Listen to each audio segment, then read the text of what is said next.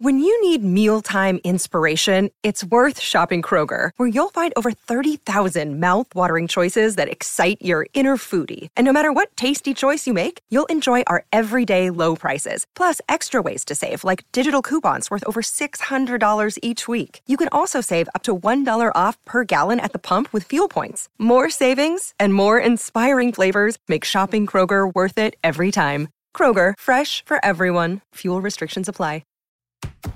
This is the Royal Blue Podcast from the Liverpool Echo, giving you the inside track on all the big talking points from Goodison Park. Hello, everyone, and welcome back to the latest Royal Blue podcast. I'm your host, Adam Jones, and today I'm joined by Dave Prentice and Chris Beasley as we look back at a bit of a frustrating result for Everton at the weekend, a 3 2 loss to Arsenal. But there were a lot of positives to be made from that game. Of course, Andre Gomes came back, another couple of goals for the two strikers as well. Uh, but we'll dive straight in. And Preno, I think frustrating was probably the the key word for this. Result, yeah, it? It, it, was a weird one because it was disappointing in the fact that you know we defended the way we did and we ended up losing and getting no points. But equally, there were lots of things to be positive about. Um, it was a very positive performance um, for the last half an hour. You could argue, you know, so Everton were the dominant force and were, you know, so taking the game to Arsenal, which we haven't done very often at the Emirates and uh, we created chances. So that's why it gets so frustrating because it could have been so much better. Uh, and we've got to look at it, I suppose. You know, look at the bigger picture. Carlo Ancelotti has been here five minutes. He's basically still getting to know the players that he's got at his disposal.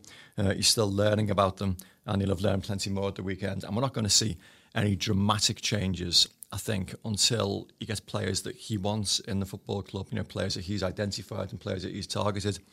But you know, from in, in the short term, yeah, it was decent. You know, we created opportunities. You know, we we should have done better, but we didn't. So I'm trying to be glass half full here. It was, it, it was, it, there were more positives than negatives. You know, all right. You know, it was a three-two defeat. It was frustrating. There was a great opportunity to make ground on the uh, the European chasing teams. We didn't, but there are still plenty of positives that we can look at. Mm-hmm. And let, us be positive. This is a positive podcast. so. So don't, be, don't, you dare say anything negative now. well, well, bees, we were yeah. we were sat down. We were hardly even settled. Yeah. Fifty seconds in, Everton take the lead. What's yeah. going through your mind? 89 minutes to cling on. Um, no, uh, yeah, I think because of those positives, I think that's why it is frustrating because Carlo Ancelotti certainly didn't go in there with the mindset that oh Everton can't beat Arsenal, Everton got a terrible record away to Arsenal or all these other teams um, like the what was um, the the big four and then became the big six or whatever. But yeah, but people turn around saying. Was that right that um, the 1 0 win on, um, at Man United on Roberto Martinez for season was the, the last away win at a top, top six, six club, yeah. team? Mm-hmm. And that's woeful considering that David Moyes never managed it against what was the top four, um, as it were, for for over eleven years. So, so yeah, that's what was frustrating because there's not much to choose between Arsenal and Everton at the moment. Two mid-table teams with aspirations for more, and like you say, at times during that game, they they were the better side. They created so many good opportunities.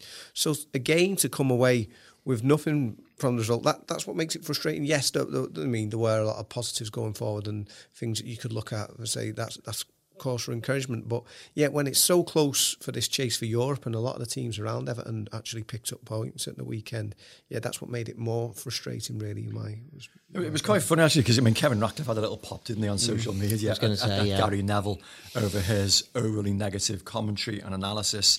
And ne- Neville was quite spirited in his reply. You know, he basically said that, look, I want to be positive about Everton genuinely, but I can't because every time you go to a top six side, you bottle it basically. And you look at it and you think, he's got a point. You know, the, is it 1994, the last time we won at Chelsea? Yeah. 1996, last time at Arsenal. Mm-hmm. Liverpool, let's not go there with that one. Mm. Um, and then Old Trafford, that's the one you've just mentioned. That's so, the only one we've yeah, that's there. one. That's one since 1992. Exactly. I mean, City was yeah. always the team under Moyes that, yeah. for some reason, we seem to have a bit of a sign over. But mm. even that seems to have dwindled over the last five or six years. So yeah, he's got a point, uh, and that will only change in time under Ancelotti. And he's certainly got a very bold sense of purpose, if you like. I mean, he's come in and he wants what's the phrase he uses? Vertical balls, which I couldn't quite get my head around. I'm thinking, does he mean he wants us to lump it in the air? and he doesn't. He means positive penetrating Yeah. Yes. passes, forward passes. And to that end, Andre Gomes's return is instrumental in that because everything he does is positive looking. And he'll want to, you know, bring in more players of that type, you know, that will play the ball positively. And I think in time under Ancelotti, we will see a much brighter sense of purpose go into these uh, teams. What was it Mr. Moyes said about taking knives to gunfights? Yeah. So we won't be doing that in future. Uh, but you've got to give the fella time, you know, to let those, you know, ideas and those tactics bed in. So yeah, in isolation, that statistic looks pretty damning, to be honest. But you know, hopefully in time under Carlo Ancelotti, that will change and improve. You know, there's opportunity for it to improve in the short term, isn't there? With you know, trip to Stamford Bridge looming not too far away. So we'll see, we'll see. Well, reading Michael Ball's column yesterday, he seemed to believe that the only way to change this is to finally get that one under under your belt, and then Yeah. hopefully then uh, the rest will tumble. Do you do you tend to agree with that? May- Maybe. I mean, it's got to be a mentality change throughout the club because, you know, we have had that one, you know, when Bryan Oviedo leathered it in, you know, sort of down uh, the scoreboard end at Old Trafford. But that didn't suddenly, you know, translate then into regular victories at top six clubs. It needs like a sea change in the entire football club. And we spoke about this last week, talked about the sense of fatalism that tends to envelop Evertonians. And that's been inbred because, you know, we've been knocked on the head so many times over the last 20 odd years. Just when things start to look like they're moving in the right direction, we suffer a setback. And so you can understand why there seems to be a you know a sense of fatalism. It's even become a catchphrase, hasn't it? Everton that. you know, we need to get away from that. We need to start being positive all the time and thinking, well, no, um, you know, so we need to be optimistic. And I don't want to bring him into it, but you know, it's what Jurgen Klopp did at Liverpool. You know, when he turned doubters into believers. You know, he basically had an entire stadium there full of people that doubted what they were seeing, and he wanted to change that mentality. He changed it on the terraces. He changed it amongst the playing staff, and it's what Carlo Ancelotti has to do at Goodison Park now. And you know he's trying to do it with the players, uh, with his you know vertical balls and you know playing the ball more positively.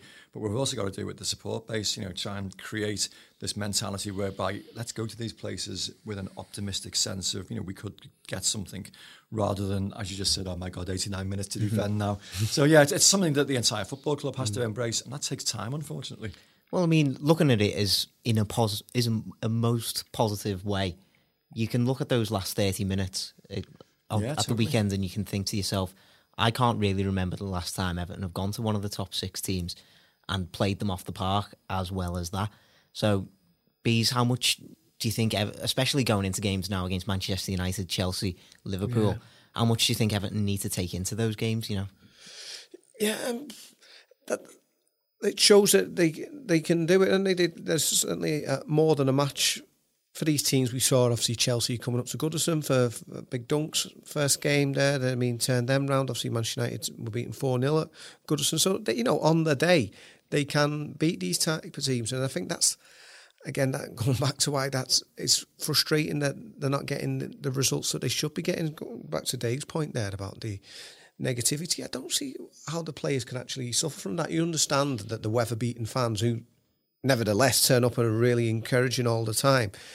They're the ones who have suffered over the years, but it's it's different generations of players. It's not the same players who have always suffered these results. And like I said before, Carlo Ancelotti certainly won't have an inferiority complex. So I just wonder why the players this keeps happening to them. We saw it obviously infamously with the FA Cup game at, at Anfield. That the weight of expectation, the burden of history that you know the fans are feeling because they haven't won at Anfield for a long time, and ditto Arsenal, be it the Emirates or or Highbury. That the players shouldn't be suffering from that. So I just wonder where what their problem is in that respect because okay, some of them have been there a bit longer than others, but they shouldn't be weighed down from that. But yeah, with the the way that they're they're playing, there's no reason why they, they can't get points out of that. And again, that's that's why it was frustrating for me. Mm. I think two players that are becoming increasingly more and more important, especially since Ancelotti took over, is Calvert Lewin and Richarlison.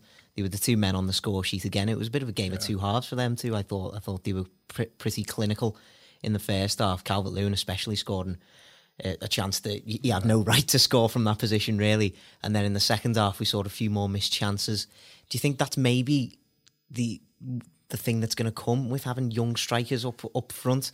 Uh, you know, is it is it kind of a side effect of that of their learning process? Yeah, we, we need to be patient with Dominic Calvert-Lewin. I mean, I've been a big advocate of the qualities that he has. I mean, that run he made down the inside left channel midway through the first half, you know, you know, showed sprinters like qualities. He holds the ball up well. We've said many times finishing's not a strong point, which sounds like a bit of a negative for a centre forward, but it's improving. Um, I did actually, I'm, I'm, ashamed to say, in the second half during Saturday, when he side footed that one narrowly wide from, you know, so a decent move, I actually said that's the difference between him and Aubameyang. But we're talking about a fellow who topped the Premier League goal scoring charts last season, Aubameyang, a guy that's like been one of Europe's preeminent strikers for several seasons.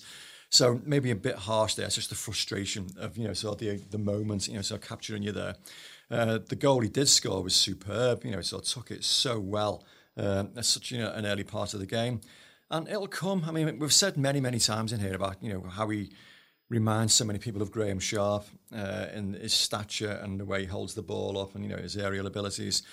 And Sharpie was a real late developer. You know, he was about 23, I think, where he finally broke through into the first team. And he was more a scorer of spectacular goals initially, uh, and then eventually became a great goal scorer as well, rather than a, scorer of great goals. And it, it, did take time. And, you know, the, the, coaches at the football club at the time identified the quality and the potential he had, stuck with him, and were then rewarded by a man who became the second highest goal scorer in the club's history. Um, so, obviously, Calvert Lewin, they've identified potential, they're sticking with him. And we've just got to be that word I used earlier, patience again. Uh, because they're going to be frustrating moments like that one in the second half where you think, oh, just get a firmer touch on that and it's a goal. But the, the very, very top strikers do that. Um, let's face it, his goals return this season has been excellent, you know, compared to what we've seen in previous years. Mm. So we can't knock him and Richarlison seem to be having this like personal duel, don't they, as to who's going to finish top scorer. You know, so we love everything Richarlison does. And again, tend to lose sight of the fact that he's only 22, is he 23 mm-hmm. now? So again, still a very young striker. So they're two youngsters who are only going to improve, you know, as their career progresses. So yeah, we should be showing, you know, patience with them. We should be supporting them and just, you know, willing them to make those necessary improvements to deliver, you know, what what we're going to see. And let's face it, given the way the financial fair play situation is with the club at the moment, we can't really be going out and spending 70 and 80 million quid on the finished article, which is what a top striker costs you nowadays. Mm. So, yeah, by all means, allow those two players to develop and bring in other players around them that can support them because mm. they're shouldering the goal scoring burden on their own at the moment. Yeah. Well, that's it. I was about to say there's no doubting that they're in fantastic form under Ancelotti. Of the 16 goals that Everton have scored in the league, 11 of them have come from Calvert Lewin and Richarlison. Mm. So, my question is, Bees, are Everton a bit too reliant on them? No, I, I don't think we should be um, com- complaining in that respect. Um, so it's nice for all areas to chip in. But I think the biggest thing about Dominic Calvert Lewin, as, as Dave was alluding to, how much it costs to bring somebody else in, was he's actually stopped that conversation now. Everyone was saying, ever since the moment Romelu Lukaku left the club, and replace Lukaku, replace Lukaku. Everton haven't replaced Lukaku, was then the next thing that they were saying. People aren't saying that anymore. They're looking at other areas of the pitch to improve in the summer, be it on, like, on the wings or midfield or in defence, be it right back, centre back, whatever. They're not saying that a centre forward is the top priority anymore because they've, they've got um, Calvert Lewin and Richarlison. And I think a lot of credit has to go to Duncan Ferguson, really, because although Marco Silva was a man who wanted to play 4 3 3, who inevitably ended up playing 4 2 3 1, the, the, the difference would be you'd only play one of those typically in the centre forward role. It'd be one or the other. It usually be Richarlison out wide, wouldn't it, with Calvert Lewin down the middle. Sometimes Richarlison would play centre forward. So for, for Dunk to go old school, as it were, and restore, and it's quite a simple tactic, go 4 4 2, two of them up front. I mean, deserves a lot of credit for that because he I see it worked under Duncan Ferguson, Carlo Ancelotti's continued with it. He's not always played with that system himself. I mean, he has played 4 4 2 in the past, but I think he also used the Christmas tree a lot, a lot of the time, um, the four three two one. So yeah, he's obviously seen that that's the best way to deploy them, and yeah, it's, it's, I said Yerry Mina's chipped in with a couple of goals of late, and they, um, perhaps the, the area where we'd, we'd like to be seeing more is obviously from the midfield because Gylfi Sigurdsson was joint top scorer with Richarlison last season. That's that's kind of um, tailed off. So yeah, that would be the area you'd like to see more. But I think we should just celebrate the fact that we've got two strikers there at Everton who are both scoring mm. goals. That, has been the biggest disappointment for me this season. And, you know, I'm speaking as an avowed Gylfi Sigurdsson supporter. But for a guy capable of scoring the variety of goals that he scored last season, to just dry up totally And it's not like he's being unfortunate. Like, you know, he's seeing goalkeepers making great saves or balls pinging back off the woodwork. He just doesn't seem to be getting in the positions anymore. And I know he's been playing as, you know, a, a central midfielder at times, but that still shouldn't prevent you, for, certainly with a guy with his, you know, ability to shoot from distance, getting into positions to, you know, at least get shots off on target. Mm. I don't quite know what's gone wrong there. Um, you know, is he finding the change of role uh, too difficult to adjust to? We should be seeing more from him. You know, he's, he's capable of much, much more. Mm-hmm. And uh, the fact that he isn't means that we're having to rely on Dominic Calvert-Lewin and Richarlison. I mean, Bernard even, I know he, he got one recently, but... He's now, he's now our second top scorer yeah. this season in the league with three. Really? Oh, three that goals. says it all, doesn't it? That, yeah. That's incredible. Um, you know, it's just relying so heavily on, you know, two individuals, and you can't do that. You've got to try and spread the goal scoring burden. Uh, you know, you need your, your, defenders to pop up with a, a, handful. You know, you can't rely on defenders, but, you know, certainly Yerry Mina, three, maybe four a season. Um, fullbacks even, you know, so Seamus mm-hmm. Coleman used to score, you know, so yeah. three or four a season, but, you know, I know he's been injured a lot. Sidibe's not really looked like scoring a goal as he was the one he dinked over the goalkeeper that mm. someone pinched off him on the line. But um, you know, we, we, don't see many from the other fullbacks.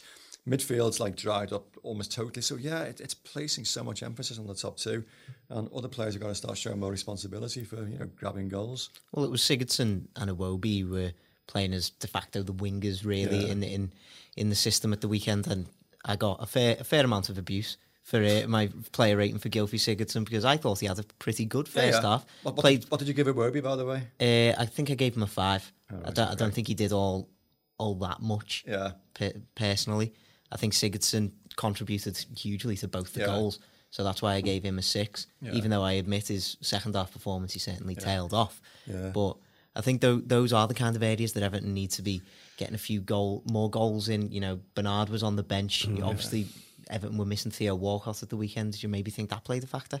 Well, he would have been an ideal person to have played in a game like that. I said that prior to the match. It wasn't just with, you know, a sense of, you know, told you so afterwards. Just his ability, his pace on the counter for a team that you expect to dominate possession and take the ball to you. You know, having Richarlison's pace, having his pace. If Moise Kean to come on, you know, so later in the game, maybe, you know, the pace that he can use could have been like so vital. And obviously it was missing. Now, the reason I mentioned Iwobi is that I just sense there's like a, a, a, growing sense of opinion amongst a number of fans that frustrated by him, disappointed by him. And you know, I don't want to go overboard, you know. So I, quite like the, the fella. You know, he's got certain qualities. I think it's a bit harsh some of the criticism, mm-hmm. but he didn't do a great deal at the weekend. You know, so to to allay any of that, you know, he, he linked play reasonably well. He moved the ball quickly. He moved the ball well. But he's like Sigurdsson. He can do a lot more. Know, that was a great opportunity he had, you know, in the inside right channel yeah. where he almost like side footed it. You know, he mm. didn't seem to. Have, he didn't have the conviction to absolutely drill it. Yeah. Uh, and he, has got to do better than that. I mean, he scored was it early doors against Wolves and that one in the in the League Cup um, away at Lincoln, and we haven't really seen him threaten a goal since. And so again, you know, he's guilty as charged. You know, he's got to start producing more in front of goal. You know, likewise, Gylfi Sigurdsson. Sigurdsson has similar other qualities to his game, and yeah, you're right, he did contribute as he has done uh, in other games this season. And what did Mr. Roberto Martinez call them? Pre-assists, you know, the pass that leads to the pass that leads to the goal.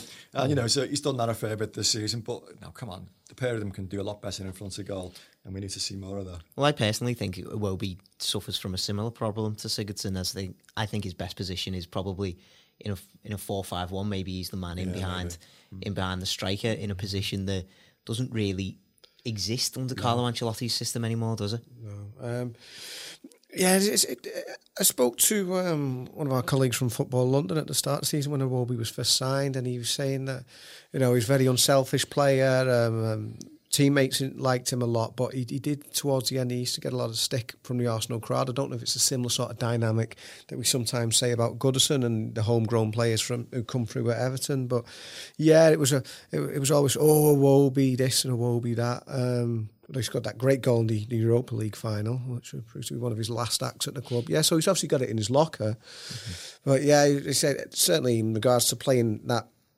number 10 role, yeah, it doesn't exist. And it's the same for, for Gylfi Sigurdsson. So it is a case of, um, in, well, in Gylfi's case, um, either going centre mid or even out wide like he did at the, the weekend. But then you're going back to Sigurdsson's first season at the club out of position. I mean, is, is there a big decision to make over there in the summer? Possibly. But um, even Iwobi's been at the club, but like obviously a less amount uh, a time, but um, different manager might have different ideas. So I, I think both of them um, facing an, an, uncertain future to a certain extent. Mm. It's what we said earlier about um, Ancelotti needing his own players, you know, mm. so on board, and at the moment he's having to put square pegs in round holes. You know, he's got a 4-4-2 system that doesn't ideally suit a lot of the players who are at the football club.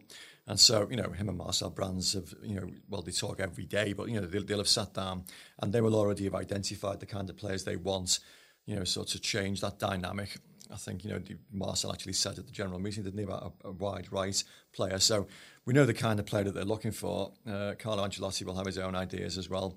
And so the period we've got between now and the end of the season, apart from trying to nail down a place in Europe, it's also a fact-finding exercise for Carlo Ancelotti just to learn about the players that he's got, what they're capable of doing. He, will know an awful lot about these players. I mean, sometimes we underestimate, you know, so how extensive managers' knowledge is about players around Europe. But sometimes players do take you by surprise. I'm thinking of when Martinez came on board and uh, Leon Osman was the player that pleasantly surprised him. He knew about his qualities but didn't know quite you know, what he was capable of and what he could do.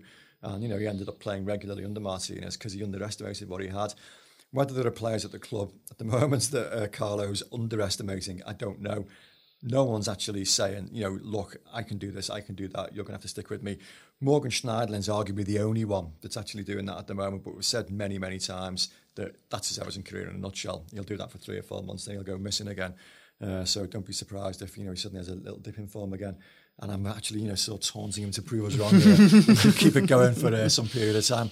But no, it's fact finding for Carlo. He's, he's basically got a, a lot of learning to do between now and the end of the season and then it, it, could be a really intriguing transfer window this summer. I know we're looking way ahead now, um, but it, it, could be quite exciting seeing the kind of players he brings in because the players that he wants that will fit his system. The Royal Blue Podcast from the Liverpool Echo.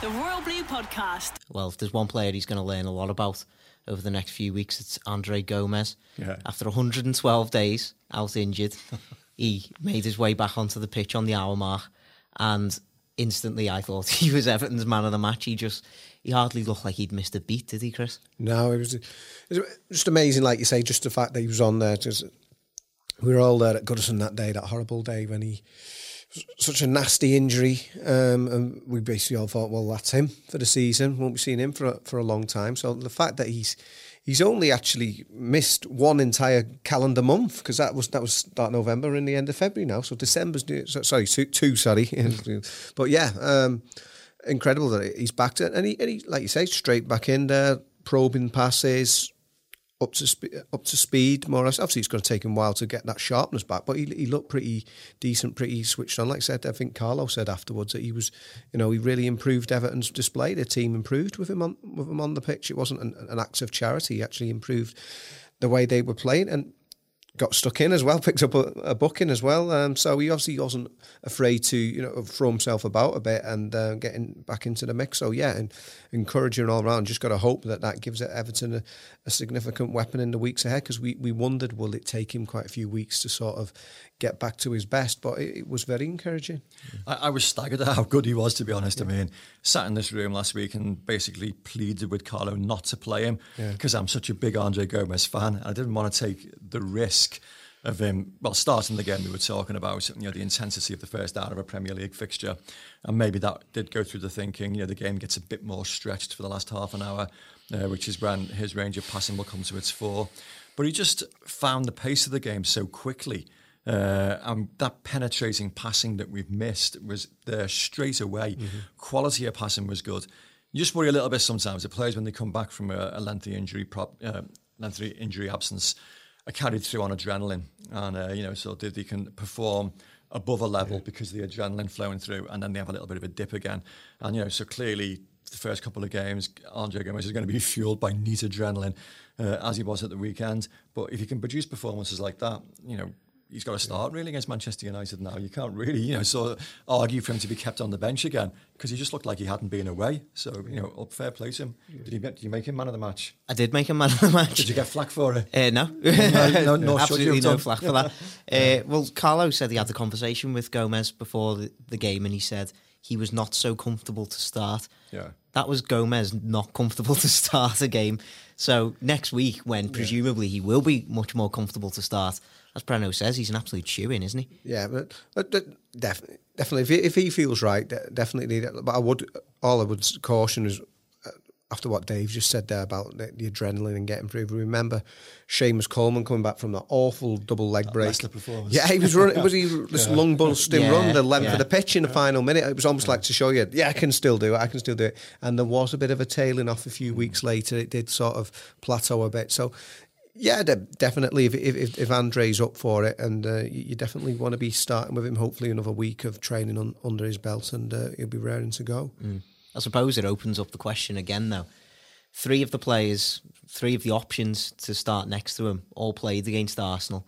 Tom Davies was the only one who didn't get off the bench.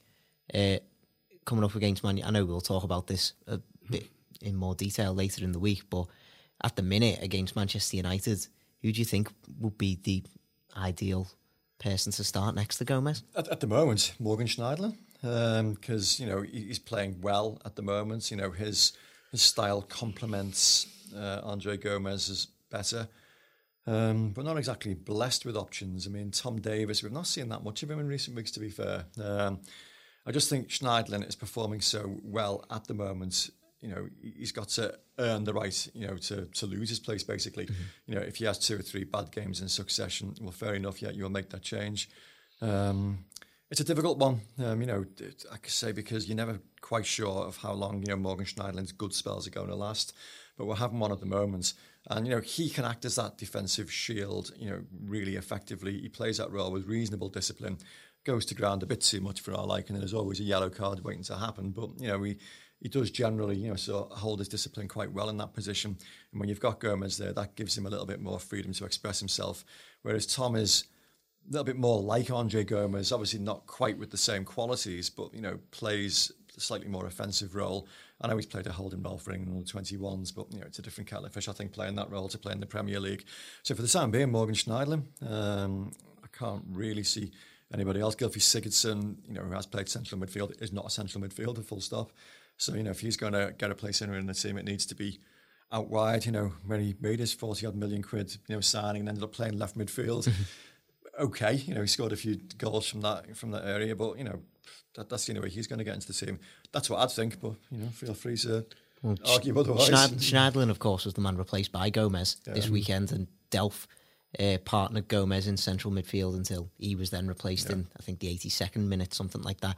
So, Chris, do you think that maybe gives a little bit of a window into Ancelotti's thinking? Is he looking at Delph and Gomes?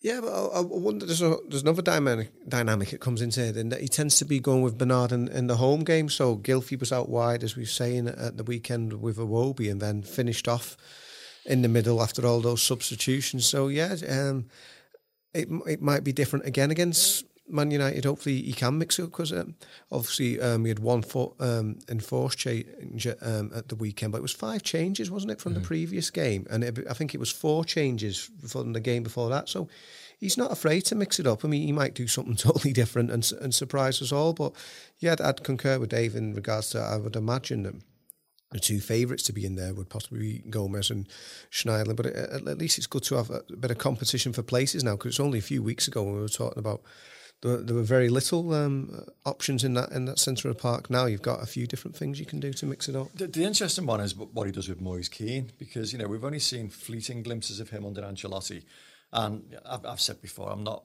massively. Uh, let's choose my words carefully here. Um, You're not convinced on him? No, yet? I'm not convinced. That- That's thank you. Yeah, um, yeah you know, he's got raw pace. I, I struggle sometimes with his ability to hold the ball up. His, his finishing's a bit erratic. But Carlo Ancelotti wanted to sign him for Napoli, so we obviously saw something there. Um, but the way Calvert-Lewin's performing, the way Richarlison's performing, he's not getting a look in at the moment, and you can't really argue, you know, why he should be getting a look in ahead of those two. So, you know, is that somebody that we just allow to develop quietly in the background, you know, over the next like two or three months? Is he going to get frustrated at not getting any game time? Um, again, he's a kid, you know, he's still a young boy. He's like basically learning how to settle into a, a new country. So, you know, we can't be too harsh. But I just wonder what Carlo's going to do with him over the next couple of months, whether we're going to mm. see more opportunities for him or whether he's just going to stick with the two who are performing for him at the moment. I suppose another player who caused quite a bit of conversation at the weekend was Djibril Sidibe. didn't have his his best game in an Everton shirt. It must be said. You know, he looked culpable for a couple of the goals at least. Uh, you know, he's got Seamus Coleman running him close for that position. Uh, he's obviously only on loan as well. There's a decision to be made in the summer. Bees, what are you? What are your thoughts at the minute on Sidibe? It probably changed a bit. We talked about this in length, didn't we, a couple of weeks a couple of weeks ago on the on the podcast, and we were saying it really was up in the air. This position in that you could have Coleman as first choice right back next season. Could be Sidibe signed. Could be Jonjoe Shen, um, Kenny coming coming back. I don't know if he did he play at the weekend because he got beat five 0 I think he did. Home, I so. think he did. Yeah. But um, to, to, Leipzig, to be fair, who yeah. playing very well yeah. this season. Three different options there. Um, um, possibly even bringing somebody else in. Um, I'd say as Sidibe as the lone player is possibly the one in the weakest position here, and uh, they might say, okay, you've done all right, and he's done played well at times, even playing further up the field, um, right mid. He's been an able deputy there, but perhaps as the lone player, they might say, well, thanks, but no thanks, and um, time to move on. He might have other options himself. I know the likes of Milan have been linked, and he certainly might be able to get a, a decent option elsewhere. But I'd, I'd be inclined to think that Sidibe was the one in the weakest position at the moment. I said it was all coming down that right flank at the weekend. Um, like I say, a couple of goals. Um, could point point the finger at there. Um, so yeah, he's he's been he's been up and down, and, he, has been mostly you know he's been an encouraging loan spell, but they perhaps might decide to, to look at, to look elsewhere, whether that, that's with Seamus and, and Jonjoe or possibly even another option. Mm. You could argue that all three of those players you've you know suggested yeah. might not be the answer for next yeah. season.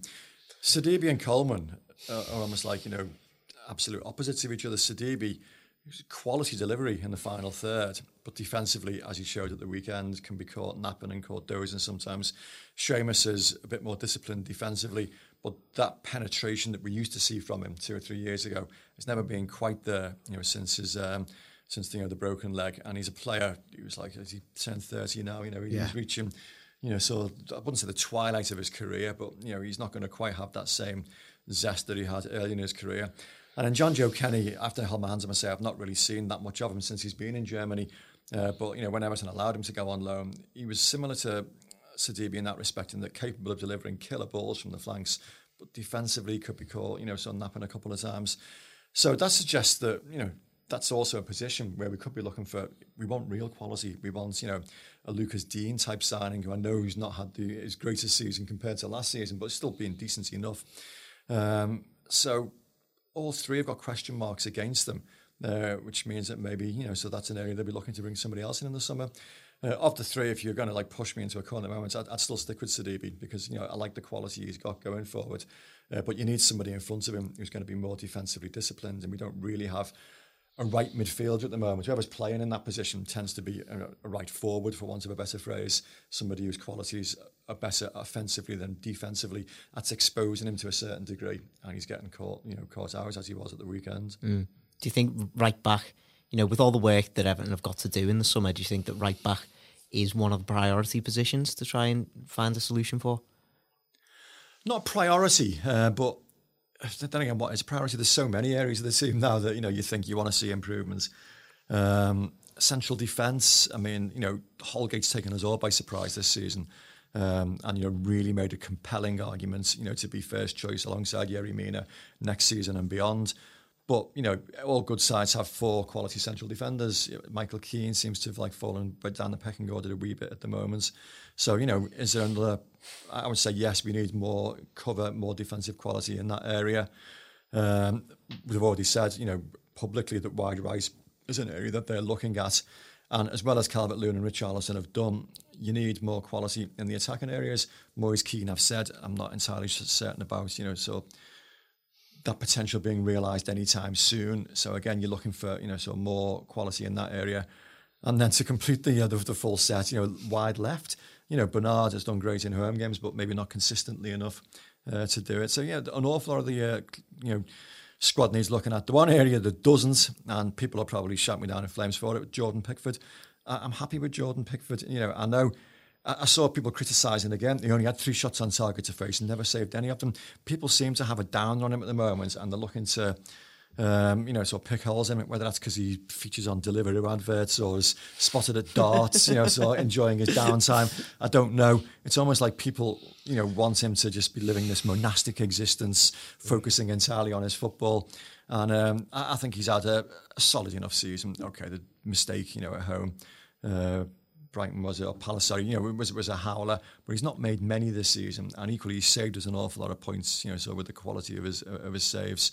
Uh, he can improve, of course he can, but he's a young footballer, like Richarlison, like Calvert-Lewin, who's improving all the time.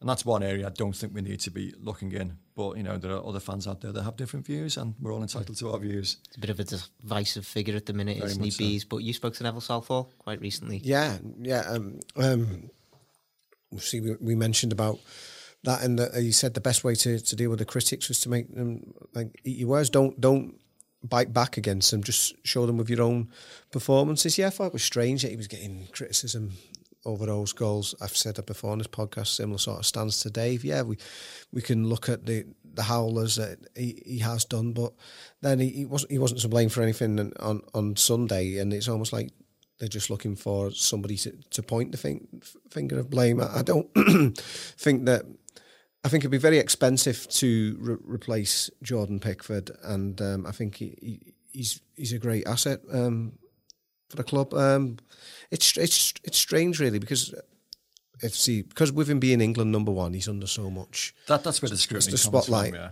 and then ultimately for England, I don't think he's he's, he's hardly put a foot wrong for England. Um, he, the howlers that he has made have been for Everton. Obviously, that's frustrating from an Evertonian's point of view, but I think for for his country, he's he, he's always done well. But we talk about reshaping the squad for the summer, and a lot of the way how it's going to work is going to be who you can get off the books. And then we we've spoken about all these players who are on certain amounts of wages, big money, and that's going to affect what Everton can do. So I think that you don't want to be looking at areas like that. You want you want to be looking at the areas where there really is a a, a need to to change things around. But a lot of that will be shaped by who you can actually get off the books. Because we're talking about the the right back area again. Um, those those players are all going to be on, on, on a decent whack, and it's easier said than done, and just like get um, replacing them. But um, I think for, for what he um, he brings to the club, um, Jordan Pickford, and um, the money it costs to replace him, I think that's that's totally ridiculous. And I think it's pretty unfair the, the, the stick that he he's been getting. To be fair, you look at the Premier League, all goalkeepers, you know, so have wobbles. Look at last night; he's not had a performance like Fabianski's had this season. Mm-hmm. God, that was incredible.